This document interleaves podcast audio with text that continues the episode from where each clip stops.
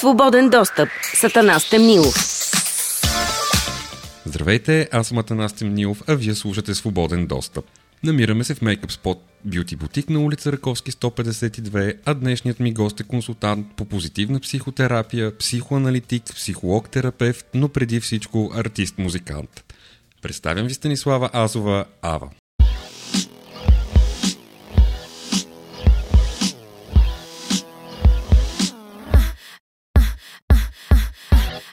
Свърши как ли стана Вече няма изход в ход. Вече в пътя разпиляна. Аз казвам стоп. До тук. Вече знам, че е измама. Вече знам, че ще си ти. Вечно парещата рана. Това си ти. И ако с теб всичко свърши Можех да те върна за малко За малко. Навярно в твоите устни Вечно вкус от мен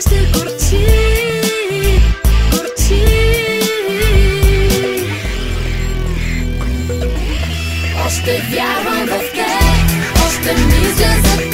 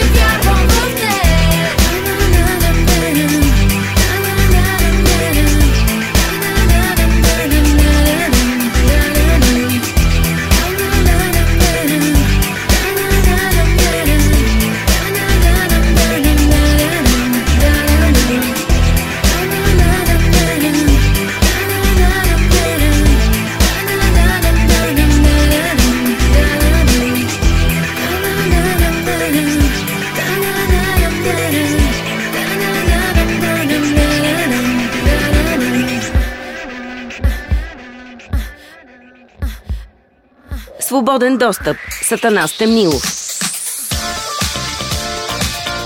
Здравей, Ава, как си? Здрасти. Ами, много съм добре в момента а, в твоето студио, в твоята компания. Така се чувствам като в свои води, артистично, Това е много хубаво, радвам се. зареждащо. Важно е хората да се чувстват всякъде на място да им е приятно. Или дори да не са си на мястото, все пак да имат ресурси, с които да преминат през това не на място. Къде и как си прекара лятото ти? А, лятото а, така 50-50 беше. В началото бях а, тук в София. Трябваше да подготвям изпит към а, университета Зигмунд Фройд, тъй като там в момента завършвам своето обучение в съвместна програма с Българското сдружение за психоанализа и групова анализа. Така че до края на юли бях в София, в работен ритъм, след което се отдадох на разкош на морето и на почивка. О, колко хубаво. Как започна днешният ти ден? Днешният ми ден започна с а, една песен в главата ми. В момента, в който си отворих очите и първото нещо, така, което започна да ми се повтаря в ума, беше една песен I'm the mirror.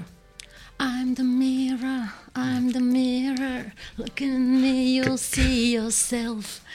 И така нещо си мисля за огледалата. За огледалата. За огледалата в а, живота ни. Аз много често в консултациите и в терапията с а, пациенти и с клиенти ам, говоря за това, че всъщност света е нашето огледало.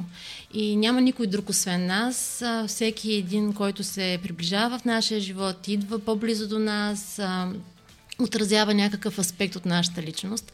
И затова днес така нещо съм в огледалото. Нещо, това, а, това така си мисля, че това ми е тема на деня.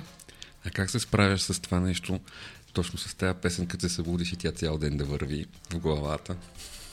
Обикновено... Защото по някой път е малко изнервящо вече в един момент, нали? Те обикновено са някои много абсурдни песни, такива, които се събуждаш и не знаеш откъде точно ти идва Да, тая особено музика. тази песен, тя е много стара песен.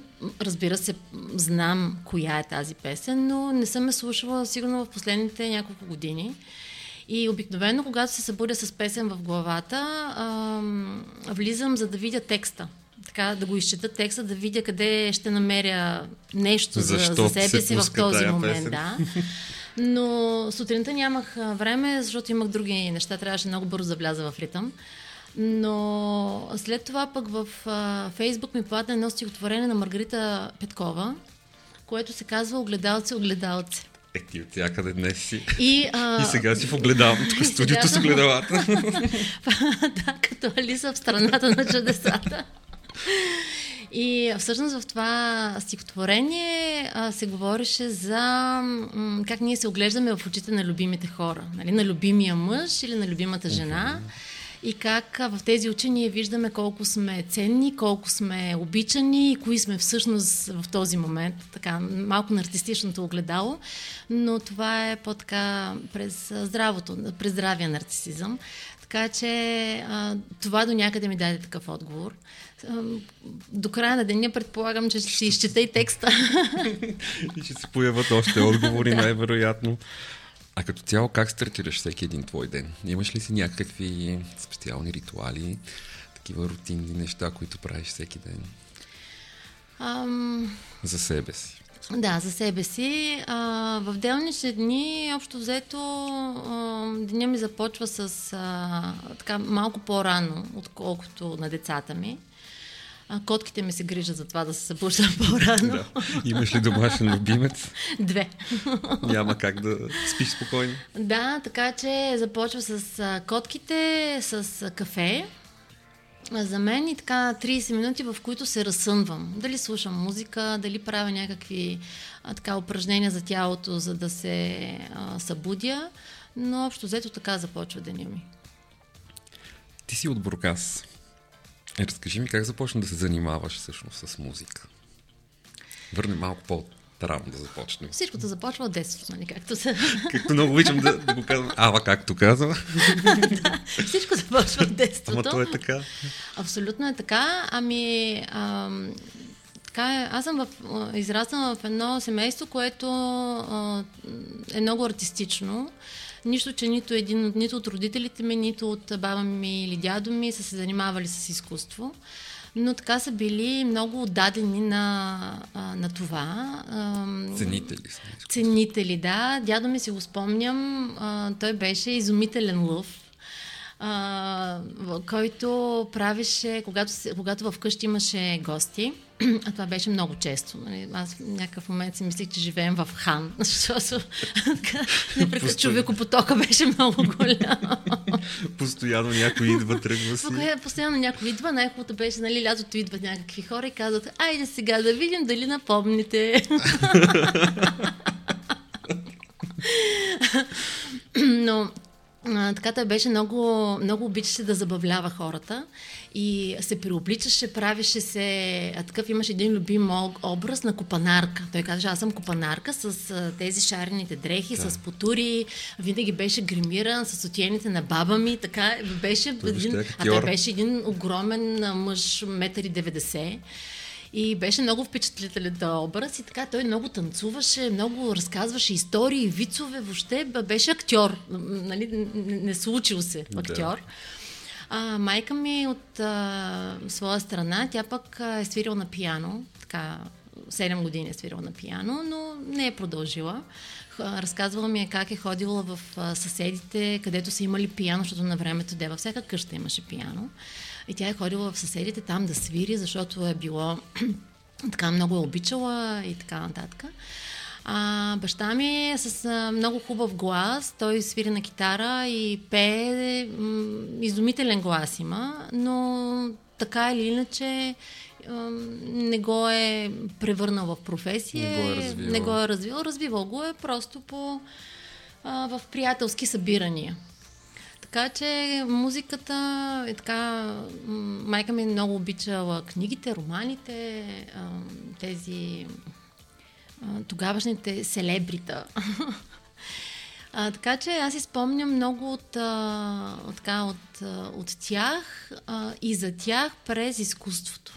И може би това те е потикнало. И това много ме е потикнало, обаче в мен имаше така, беше, бяха се събрали спорт и музика. Аз е, от едната страна исках да бъда гимнастичка, бях много бърза, искаха ме в спортно училище, за да мога да... Защото много бързо тичах. Имах много добра а, физическа подготовка.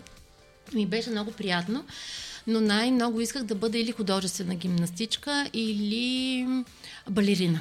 Това ми беше мечтата и си спомням, даже имах Красива едно пачка. трико с пачка. Да, имах, имах пачка, но имах едно такова розово трико с такава поличка. А, и раздавах всичко, давах всичко от себе си, просто то с топка, с лента, танцувах, мятах се, напред, пусках си музика, правих едни шпагати, едни... Бе, бе луда работа. Но понеже в стаята ми имаше нали, това пияно и имаше така пространство и аз пред пияното танцувах. След което слагах една такава а, като халат. Те сега са много модерни. Едно такова като халат на майка ми и сядах на пияното и започвах да свиря. Вече като пианистка. да, и някак си така. А, повече исках да съм в... А, исках да бъда балерина. Мен това ми беше мечтата. Да, да, исках да ме запишат на балет. Обаче, когато майка ми ме заведе в детската музикална школа и се оказа, че групите за балет вече са пълни. И няма как да ме запишат Няма на майко балет. балет. Да, обаче пък а, учителката там, тя всъщност директорката на тази школа, каза, ма нека да и чуем така слуха, така да попее нещо, да видим. И направи ми така тест и каза, о, ма тя е много музикална. А, вижте, сега нямаме места за а, балет, обаче па за пиано имаме. Айде да я запишем на пиано. И майка ми каза, ми добре, хайде на пиано. И така. А, не ми се случи балетната, Балета. Балетната сега. кариера. Нищо не се знае. Да, балетната кариера така ме, ме избяга, ми избяга, но пък затова музиката стана така една определяща линия в моя живот. Музикално училище, след което музикална академия с а, класическо пиано, след което сцената вече е по друг начин, като певица и така. Каза музикалното училище, оттам датира и едно твое приятелство с наша обща приятелка. Така наречената Ирина Русева Лимонова. Така наречената. Или за, за който не се сеща така на известната Ира. Как, разкажи малко за това приятелство. В това приятелство беше така много интерес, с много интересно начало, защото ние тогава бяхме в двата, в музикалното училище имаше две паралелки, нали? Там, нямаше такива 4-5, Да, ние бяхме класа. елитно училище, много специални, избрани, талантливи и така нататък. И аз бях в А паралелка, а Ирина беше в а, Б паралелка. И от този момент обаче, тъй като и двете бяхме видни красавици и талантливи ам, така, личности, а, между нас имаше негласно, негласна конкуренция. И така нещо много не се обичахме, нали, защото бе, я Красавиците тая- на двата класа. да. Нещо не можехме да си разделим а, поклонниците. да, и даже наскоро а, тя, ме, тя ме пита, бе, ти помниш ли, освен, освен тебе, кой беше другия популярен, нали, така в, наш, в нашия випуск? И аз викам, ми освен нас двете, аз не си спомням кой беше другия, защото Викам, общо взето, маймуните бяхме ние. Сте си личали кои са? Да, и всъщност ние станахме много близки, въпреки че така вече след 8-ми клас някъде, 9-ти, особено в последните две години, 11-12 клас, а, випуските, випуска ни стана много задружен. И а, прекарахме много време заедно. Вече така нямаше толкова силна конкуренция. По-скоро вече бяхме тръгнали да ставаме така приятелки. Но всъщност станахме много близки, когато дойдохме тук в София.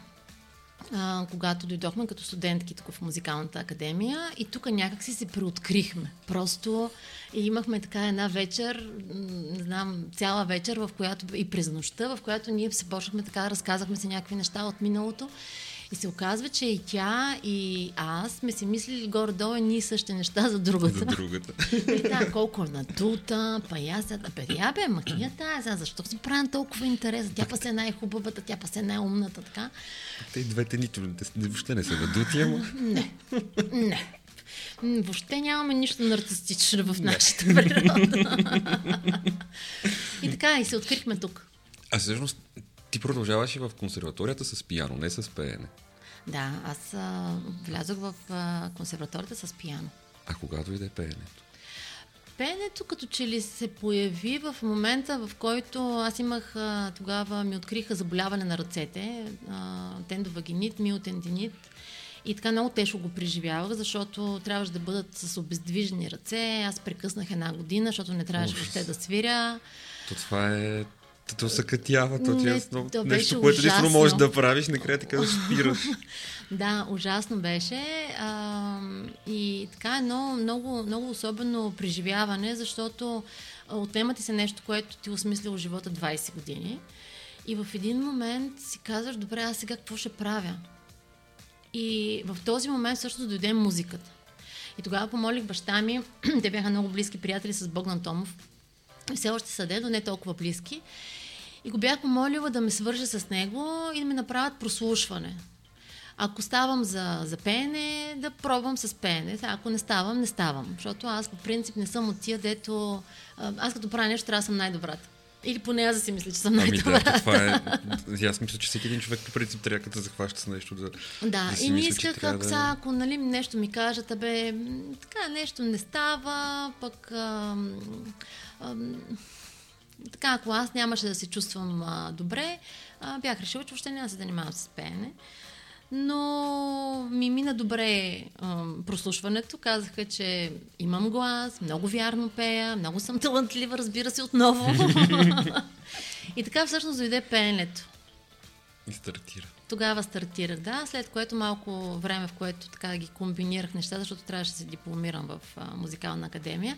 Но когато се качих на сцената като певица, а, всъщност разбрах, че това е моето място. Аз така искам да бъда на Виж, това е сцената. балета е бил това. Да, защото имаше балет, защото с момичетата, с които правихме нали, цялото шоу, което след това а, представяхме и така продавахме.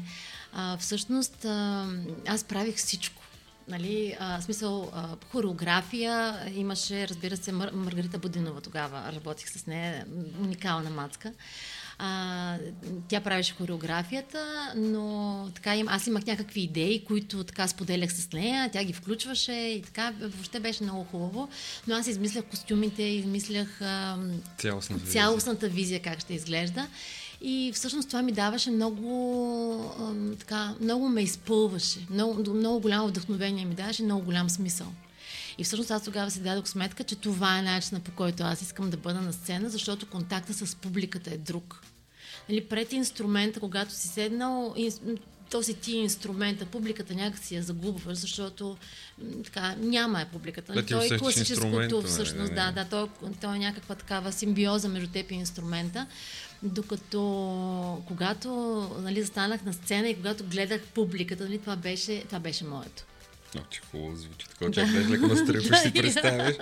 А каква беше музиката тогава, която правеха изпълнителите? Защото ние наскоро с тебе си говорихме така за, нали, за музиката и за сегашните изпълнители. Че много се е променила.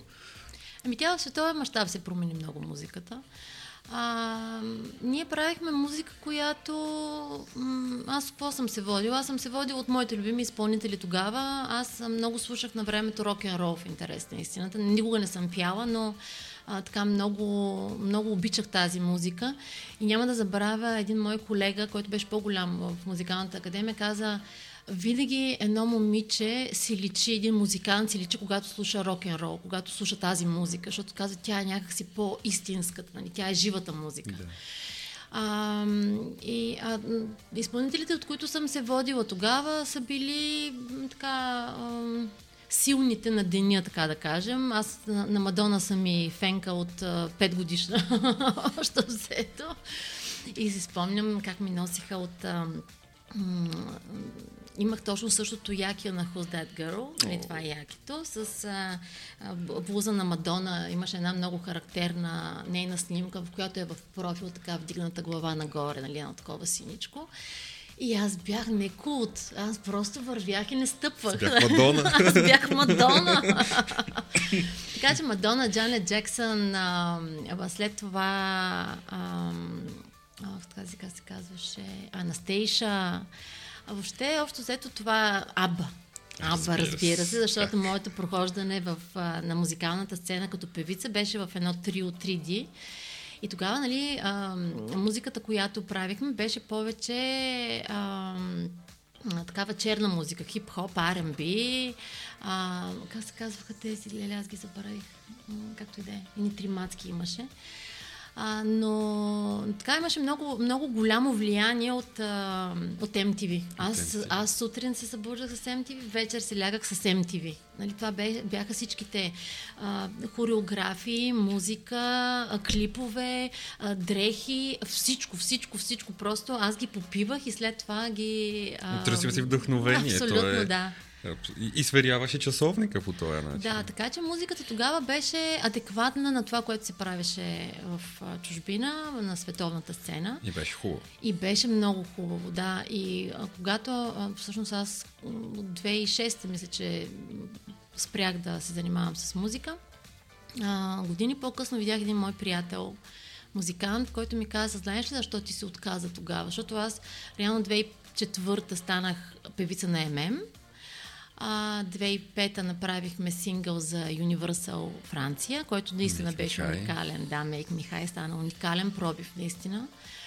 И от 2006 спрях а, да се занимавам с музика. Той каза, знаеш защо ти спря? Защото казва, ти беше като момиче на бъдещето. И казва, твоята музика, казва, тук все още хората не бяха готови. Малко си изпреварвала. Малко изпреварваше, казва времето. И да, вика, ти сигурно се, имаш си и други нали, неща, заради които си спряла. Но каза, твоята музика беше много различна и това ми даде едно, нали, 10 години по-късно и там 15 години си спомням, едно такова удовлетворение, което когато се тръгнах от сцената, го нямах.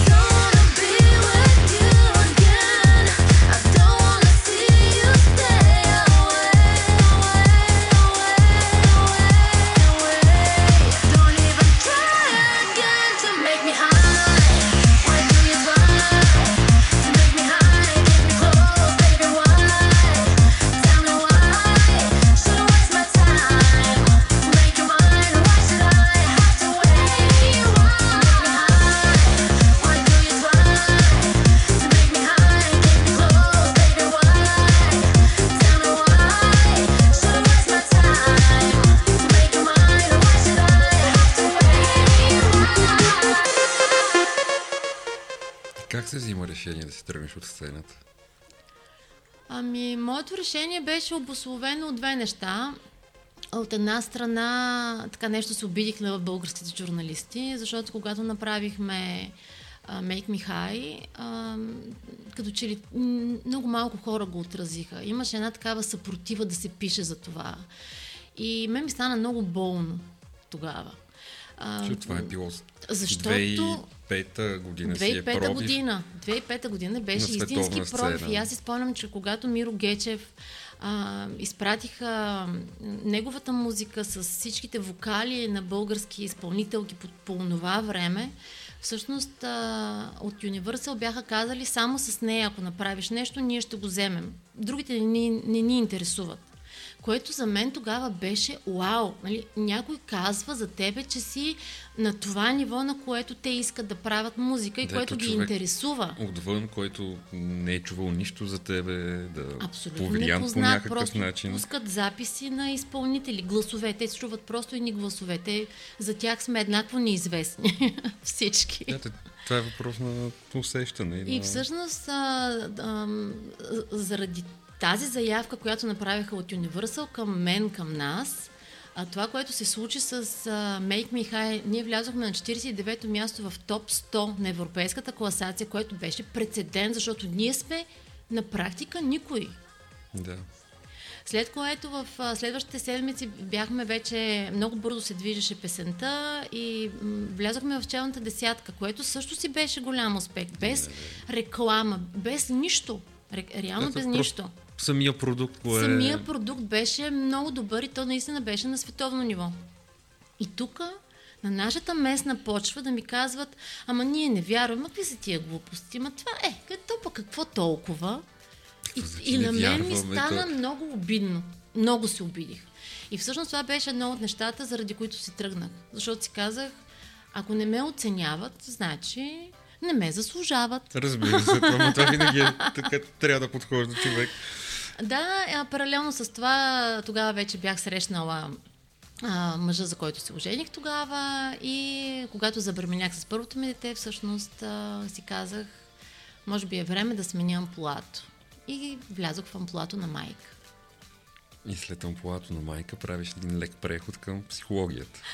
А, хич не беше лек да ти кажа. Или лек завойка. Въобще не беше лек този завой, защото през такава турбуленция всъщност трябваше да премина, за да намеря психологията или тя да ме намери, не знам. Но това беше е- много Това е друга крайност. А, да. Аз очевидно си ходих в крайностите, но сега вече съм бал- в баланс. Ти си бала, намерила си златната среда. Не, накрая се балансирах. А, ами, да, въобще не ми беше лесен прехода. Беше много турбулентно за мен и аз бях в една такава много дълбока криза изпаднала, защото а, децата вече бяха поотраснали, няма толкова необходимост от това 24-7 аз да бъда до тях, както съм била. И а, в мен започна да се, така да се събужда тази другата личност, която искаше да бъде някоя, някоя, не, нещо по-различно да се да, да прави. Но преди психологията беше едно бизнес партньорство с Ира. Ние се направихме книжарница. И тази книжарница, между другото, с нощи я сънувах отново. Просто тя се върна като, като нещо, което не знам защо така се връща, но едно такова време, в което ние бяхме ам, така, хем майки, хем обаче искахме да правим и нещо по-така, нали, различно. Интересно. И Ира Ява, книжарница. И това беше едно място, което ние направихме с толкова любов. И така едно е такова мъничко място, като тукашното. А, с а, много книги и усещането беше, все едно си влизаш в хола. Нали? Да Имаше картини, цветя, все едно си вкъщи, да. Правихме представения на книги и всяка събота четяхме приказки. Феята на приказките а, идваше и четеше приказки събирахме децата. Майките с децата идваха, за да ам, за да децата да се забавляват и беше едно много приказно такова преживяване, след което затворихме книжарницата и може би година, година по-късно се появи психологията вече като тема и като нещо, което аз много осъзнато ам, реших, че искам да правя. Така нещо си го избрах като, като моето. Може би си усещала психологията като нужда да помагаш на хората или по някакъв начин си търсила ти по този начин помощ за себе си?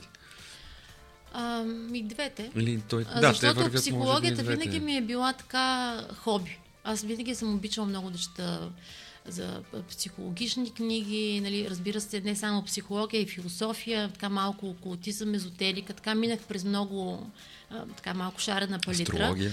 Астрология, разбира се, нумерология. Всичките тези ритуални Не, ние се смеем с много голямо уважение към това, защото не е... Не, не, не, така е не абсолютно, сме- но, но това ми даваше, всяко едно такова направление ми даваше, ми даваше отговори. А, психологията се появи като нещо, което е, така осъзнато исках да, да правя в момент, в който аз самата бях а, така, образно казано, на дъното а, в търсене на себе си и всъщност а, то първата крачка винаги я правим заради себе си. Другите идват след това. А, за мен беше важно така да открия един нов път, по който да, да разбера повече за себе си, да се свържа по нов начин, да разбера повече за това какво всъщност ме кара да правя нещата, които правя, да правя изборите, които правя, да бъда тази, която съм в този момент. И с тази врата се отвори едно, една вселена. Наистина една вселена. Кутията на Пандора се. Абсолютно, котията на Пандора.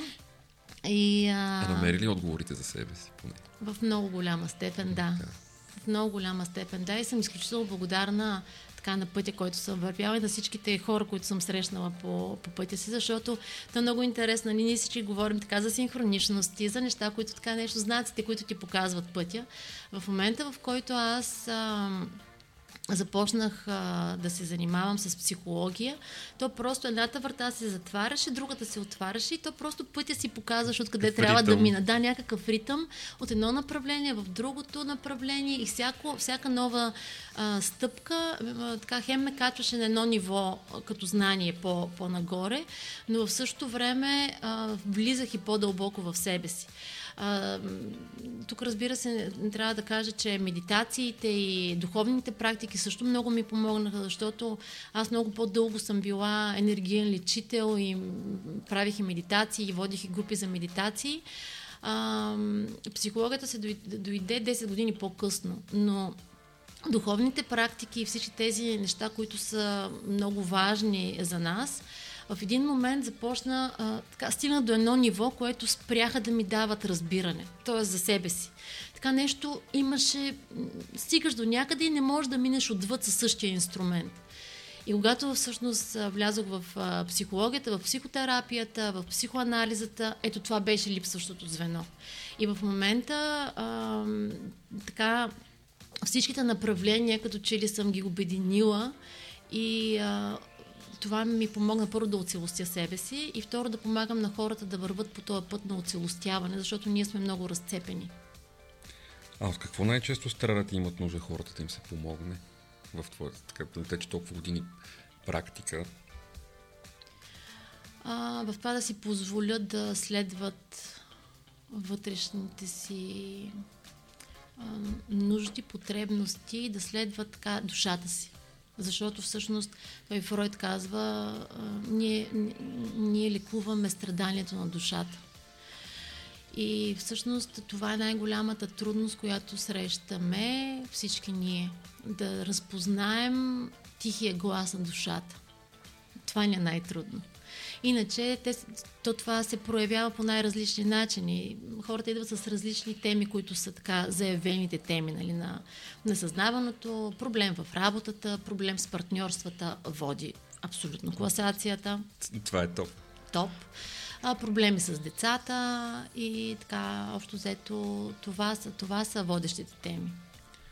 А кога трябва човек... То това е, може би, не точно кога трябва, как, какви са знаците човек така да разпознае, че има нужда от помощ? Че трябва да, да прибегне към а, човек като тебе?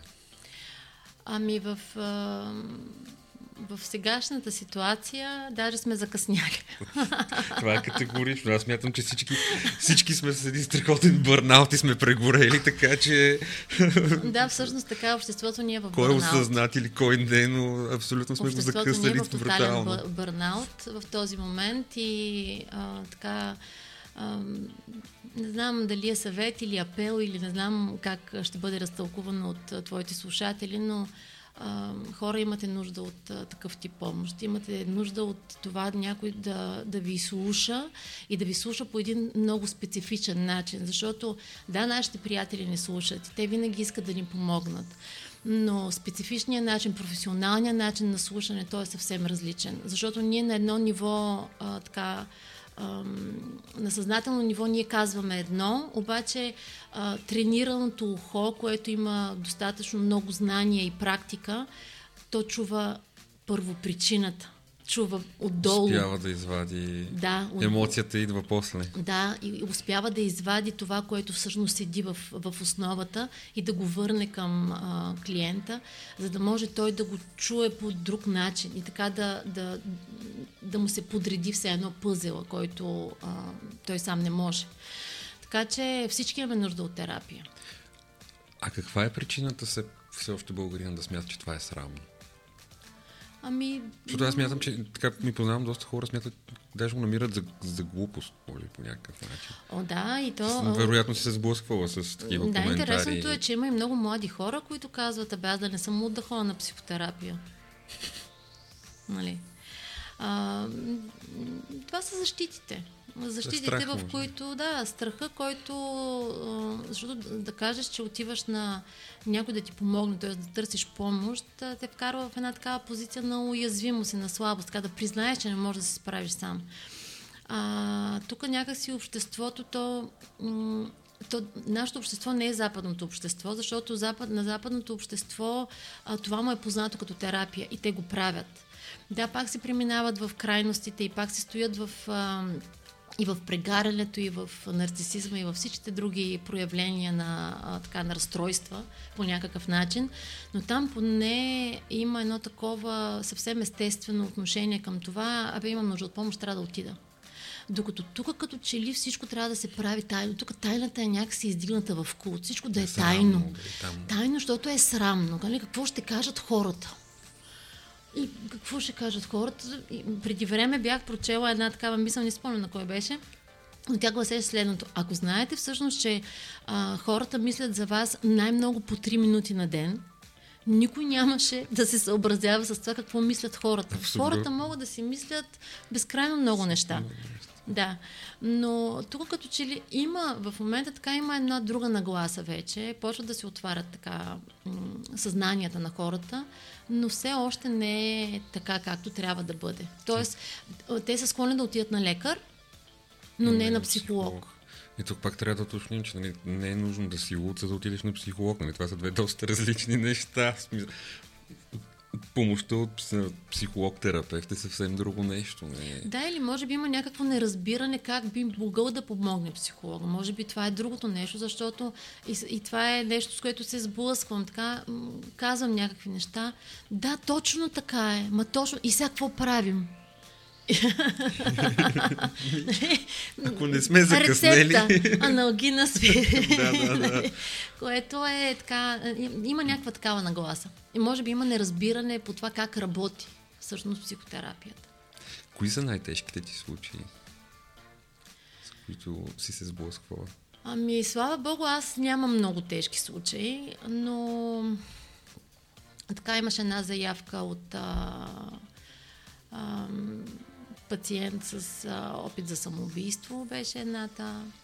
А, Може би с децата е сигурно е много трудно. Другото тежки заявки, които са идвали родители с а, деца, около 13-14 години, обикновено тогава се случва, а, с самонараняване. А, режат се с а, нощчета. А, и всичко, което така ам, паник атаките вече въобще не ги слагаме, нали, Те като са те си нещо съвсем здраве и здрасти, нали. Но всъщност а, м, няма значение какво е проявлението. А, разбира се, по-тежкото проявление, когато е по-крайно, тогава говорим за една по-тежка болка, по-голяма болка и по- по-така дълго страдание, в което е бил човека. Но страданието и болката при всеки един, който идва при мен е голямо. И съм щастлива, че така, хората започнаха да търсят такава помощ, защото те самите виждат смисъла. Но, но то трябва да се влезе в процес. Няма, няма как да, да, да бъде разказано или няма как да, м- както в медикаментозното лечение, казвам, нали, това го взимаме в такива случаи, да. такива са ефектите, такива са страничните ефекти. Там има някаква рамка и нещо, което може би хората ги кара да, да си мислят, че имат контрол върху нещата. Докато в психотерапията това не работи точно така, защото а, първо една и съща, едно и също травматично събитие при, да кажем, брат и сестра или при, при деца в едно и също семейство, те се преживяват по различен начин. Децата, дали е първо родено или второ родено или трето родено, имат различен, различно травмиране различна травма, с която живее. Тоест, няма как да се сложи всичко под общ знаменател. Тъй, и, и, и че със сигурност не става от една среща. Това е от едно виждане. Няма Ако как да човек стане си една мисли, че с а, един разговор нещата ще се оправят, не става. Не, не става. Добре, това, това е толкова емоционално цялото нещо. Не те ли изтощава тая работа? Ами, понякога много ме изтощава, но точно това е причината, поради която ние като терапевти сме длъжни да ходим на лична анализа и на такава на групова анализа, защото по този начин всъщност а, ние изчистваме в някаква степен или виждаме или осъзнаваме нашите модели, които ни, а, ни водат, нашите травми, травматичните ни преживявания, какви са ли защитните механизми, които по принцип а, правим към света. И когато ние така в някаква степен вече сме го поизчистили, повид... имаме някаква яснота, тогава имаме ресурс да работим с, с клиентите или с пациентите. Иначе няма как да стане. Защото в момента, в който пациента седне, ако аз не съм си отработила в някаква степен моите а, вътрешни драми, м- по закона на привличането винаги идва такъв пациент, който да ти натисне твоите бутони. И в момента, в който разкаже историята и аз се свържа през неговата история с моята болка, в този момент аз спирам да работя за него, започвам да работя за себе си. Така работи психичното. Така ние работим, всъщност няма значение дали сме в терапевтична рамка или приятели, общо взето а, ние така се свързваме. Но за да бъде терапевтична рамката, единия трябва да може да сложи границата и да разбере докъде всъщност е пациента и къде къде е започвам аз като терапевт и да мога да го отделя, да отделя тази част от себе си, а, за да мога да, за, да, за да удържа пациента в този момент, да, да бъда за него, да бъда Да, да почнеш. да присъствам за него, а не през моята а, през моето преживяване да се опитвам да му слагам моите преживявания, да, Да, му да ги подавам. като мнение. Да, защото неговите преживявания са други. Това ми звучи много сложно, всъщност да се опазиш ти самата от това да не Ами повлияеш. сложно е, обаче всъщност, а, за да може да се случи, трябва да има работа. Самият терапевт трябва да бъде в терапия. И аз така като кажа на моите пациенти, защото им питат, добре, сега колко пъти трябва да дойдете? Нещо 3-4 пъти ще ме оправите ли? Ами да не, тук да постригване, да ви скъсим косата, не му я дисаме. И аз казвам им, едва ли. Няма такъв Едва случай от 3-4 оправя. пъти. А, и казвам, само нали, мога да споделя с вас, че аз самата хода на терапия в последните 5 години. Аз хода на терапия сумарно 20 дни в седмицата. Аз съм на терапия. Постоянна терапия. За постоянна терапия. Комбинирана лична, групова, но аз съм постоянно в терапия. И те така ме поглеждат и казват, и, е как така? И аз казвам, ми така, защото ако аз не се а, така не се грижа за себе си, за моите вътрешни, за моят вътрешен свят, няма как да се погрижа за вашия. Абсолютно. И това цялото е свързано с толкова много четене, ми се струва и... И то е четене, работене, Работене. осъзнаване. Другото нещо, което е много полезно, примерно за мен, през моята терапия, а, освен, че вижда моите бъгове, моите грешки, или не грешки, но така а, предразположения, да кажем, към а, отделни а, проявления, линии, а, това ми дава осъзнаване за механизмите, които ни движат. Нали? То, това е описано, разбира се, нали? Един куп а, велики умове са писали за това и са го работили и така. Но когато е преживяно и когато мине така и през твоето а, осъзнаване, а, има малко по-голяма тежест, защото вече си го преживял. Така, вече си го разбрал. Нали, минал си по този път и аха, ето така. Трябва трябва, да или, стане. или така се чувствам, или така се чувстват хората, които вървят, защото нашите травми не са чак толкова различни. Мисъл, тук винаги говорим за, да, тук винаги говорим за липса на любов и за това дали сме се чувствали обичани и ценени като деца или не. Всичко започва от там. И пак се връщаме на любимото му, че тръгва от детството. Къде грешат родителите в, този случай? Защото най-вероятно бъркат. О, бъркаме. Разбира се, че бъркаме. Но а, родителите правим две неща, две основни грешки. Или правим това, което ние сме преживяли като деца, или правим точно обратното, но то е същото. Така трябва да си дадем сметка, че дори да не сме били доволни от нашите, от нашите родители, нали, така майка ми, баща ми, пък те как са ме гледали, така, така, така, дори да, да тръгвам с такава а, нагласа, да ставам родител, за да- не правя това, което са правили с мен, аз ще мина в другата крайност, която е също толкова нездрава, колкото и Не тази, правя. през която съм минала. Така че а, ние правим непрекъснато грешки, но а, като родители ние имаме втори шанс да изликуваме нашето вътрешно дете през нашите деца, т.е. през този контакт с децата ни, така да изликуваме нашите вътрешни деца и това е, това е голям дар. Е бонус. Бонус, да, абсолютен бонус. И всъщност, ам, слава Богу, вече има толкова, има много информация, има много школи, има, т.е. в момента ние като че ли нямаме вече право на грешки, защото има безкрайно много информация. Нали? Това не са били нашите родители или нашите баби и дядовци или прабабите и прадядовците, в които там просто са правили това, което са живеели. Там ценността е била друга, там ценността е била на оцеляването. Докато сега вече говорим за еволюция на съзнанието. Ние нямаме, оп... т.е. нямаме готова опитност и рамка, която да, да я вземем и да я сложим към сегашното време, защото то няма нищо общо.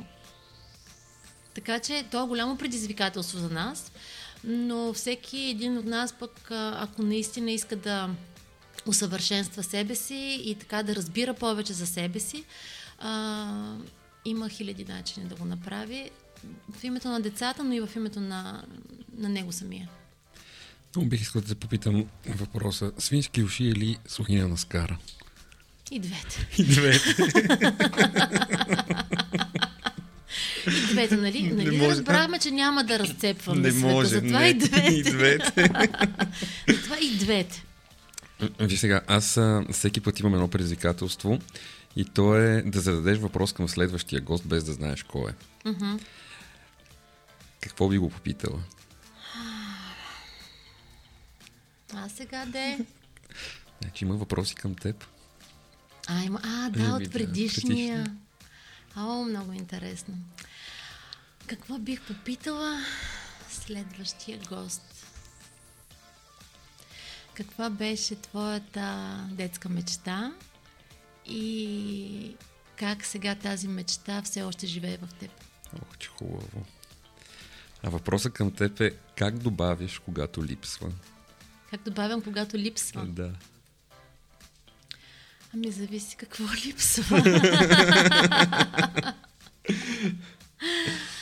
Ам, много често това, което ми липсва, го, така, а, го добавям като в фантазията. Преживявам го в едно фантазно а, така, ам, случване и се опитвам да видя как ще се чувствам в, а, в това да го имам. И това е един много интересен такъв. А, то си е такава техника направо. А, защото много често нали, една от основните, а, основните въпроси, с които идват е защо не мога да се намеря гадже. нали, това е нещо, нали, такава тема, не мога да се намеря гадже. И аз им давам точно тази техника. Представете си, че го имате това гадже и вижте какво се случва във вашия живот, ако този обект присъства. Много често а, всъщност хората разбират, че те не искат гадже. В момента не са готови, те не могат да, Да. си представят какво ще се случи, когато дойде този желан обект. Защото а, това искам, искам, искам, искам е малко, нали, детското. Искам това, искам, искам, искам, после го взимам. В момента, в който го взимам, го изхвърлям Вече и искам искам. друго. Да. Само, че отношенията не са това. Не точно. не точно това.